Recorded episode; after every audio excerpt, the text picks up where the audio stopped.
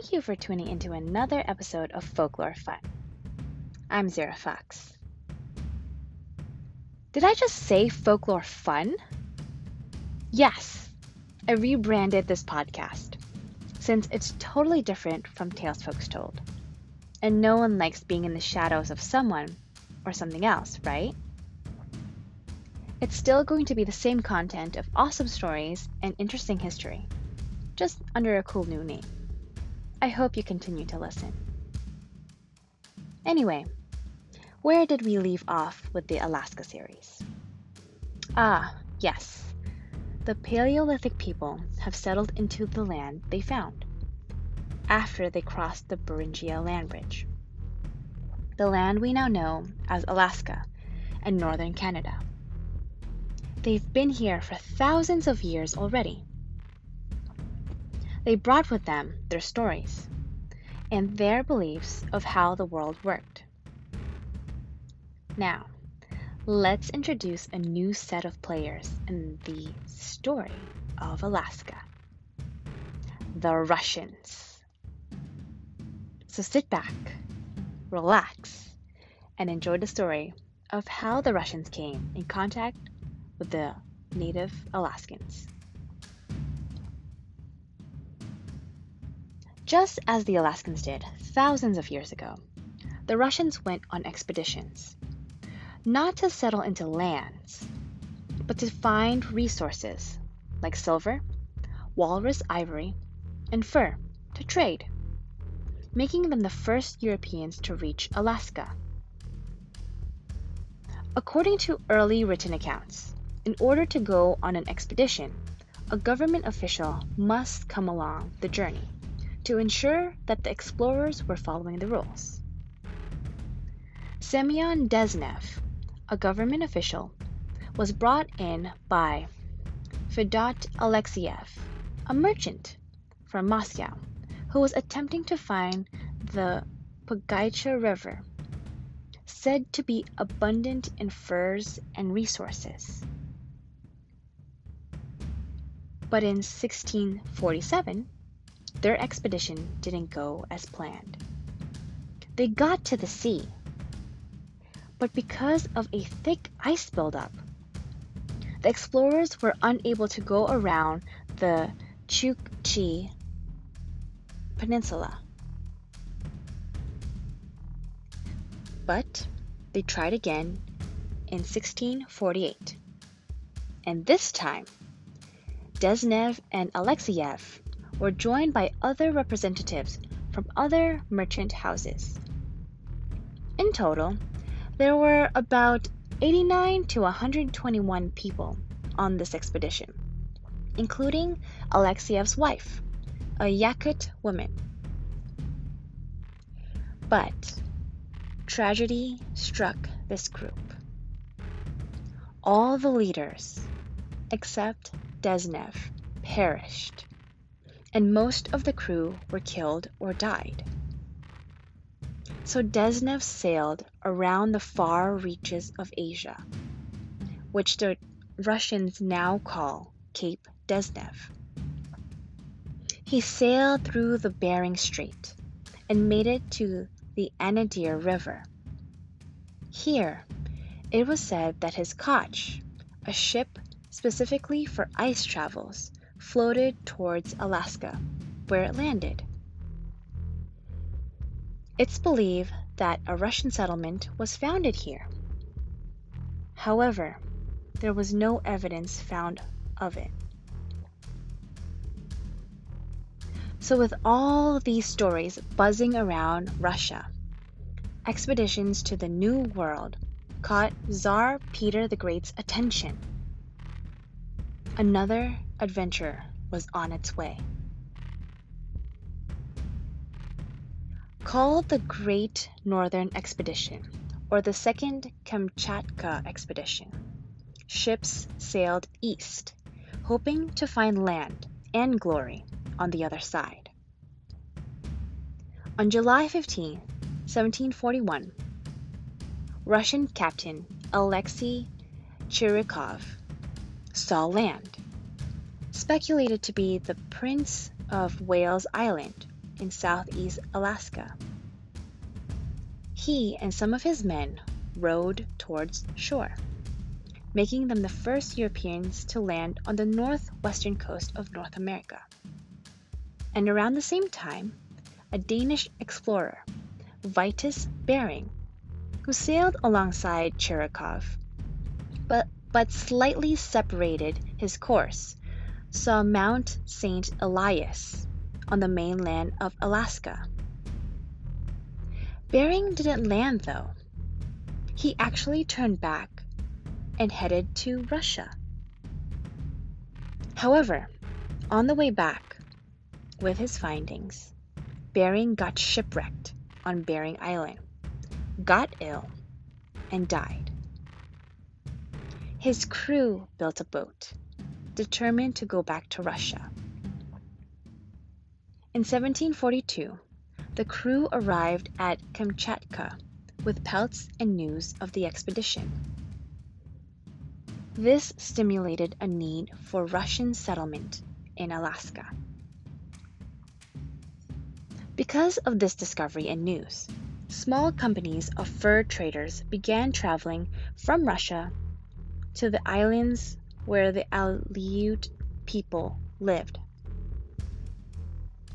However, the demand for furs and goods asked for a more permanent settlement in Alaska. Because the Russians saw that there were already people on this tundra who knew how to hunt and gather goods, they forced the native Alaskans, mainly the Aleuts, to work for them, taking their families hostage if the Aleuts refused. This went on for years. If the Aleuts tried to revolt, the Russians would just kill many of them, along with destroying their boats and hunting tools, so they wouldn't survive. From 1741 to 1799, 80% of the Aleut population perished, either from the hands of the Russians or by the diseases the Russians brought with them, which the Aleuts had no immunity.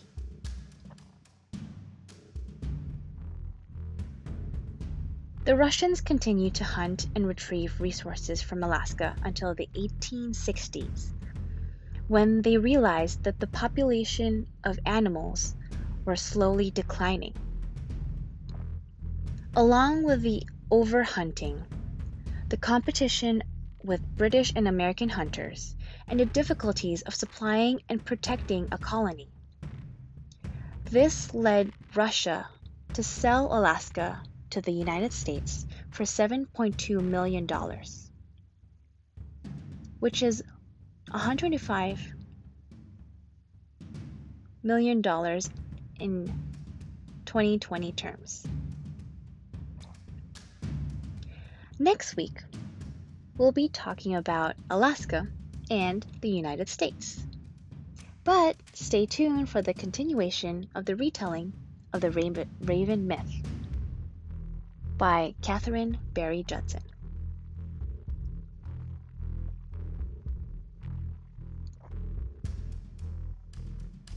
After the man finished eating, Raven left him by the creek as he made his way to the edge of the water. There, Raven looked at the man and the emptiness of the earth. So he decided to make some animals. By the water, Raven took two pieces of clay and shaped them into mountain sheep. He held the sheep shaped clay in his hands until they were dry. Then Raven called the man over to see what he made. The man looked at the clay in Raven's hand and said it was pretty. Hearing the man's reaction, Raven asked the man to close his eyes. Seeing the man had his eyes closed tightly, Raven changed into a bird, flapped his wings towards the sheep shaped clay, and suddenly the sheep came to life. trotting away. The man opened his eyes, amazed at the sheep moving around. Raven looked at the sheep and then at how amazed the man was of the sheep, and said, If sheep would be plentiful, people might try to kill them. And the man agreed. So Raven said, It would be better if the sheep lived up on the steep rocks so they will survive. Only there will people find the sheep. Raven wanted to make more animals, so he took more clay and shaped them into tame reindeer. He held the clay pieces in his hands to dry, but not as long as the sheep.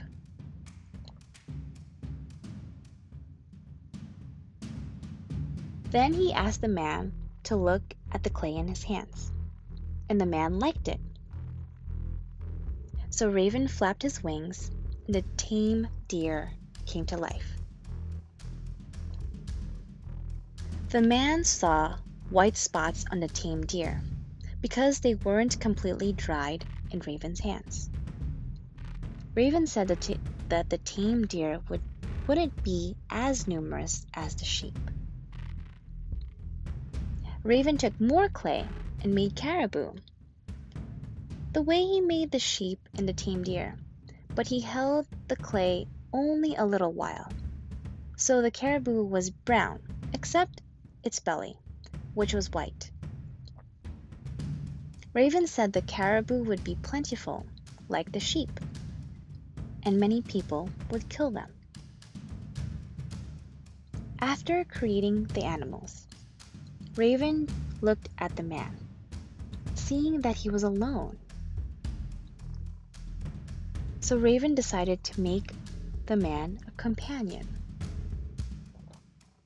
He found some white clay further away from where he got the clay he used to make the animals and shaped it into a figure almost like the man. He took some fine water grass from the creek and secured it on the figure's head. When Raven was satisfied with the shape of the figure, he flapped his wings and the girl came to life. Raven saw the girl, and she was beautiful, with white, fair skin. He walked over to the girl, who was looking around, confused, and said, Come, I have a companion for you, and leads her to the man. Thanks for listening to Folklore Fun. I'm Zara Fox. Tune in next time for the history of Alaska and its stories. And remember, tell your story.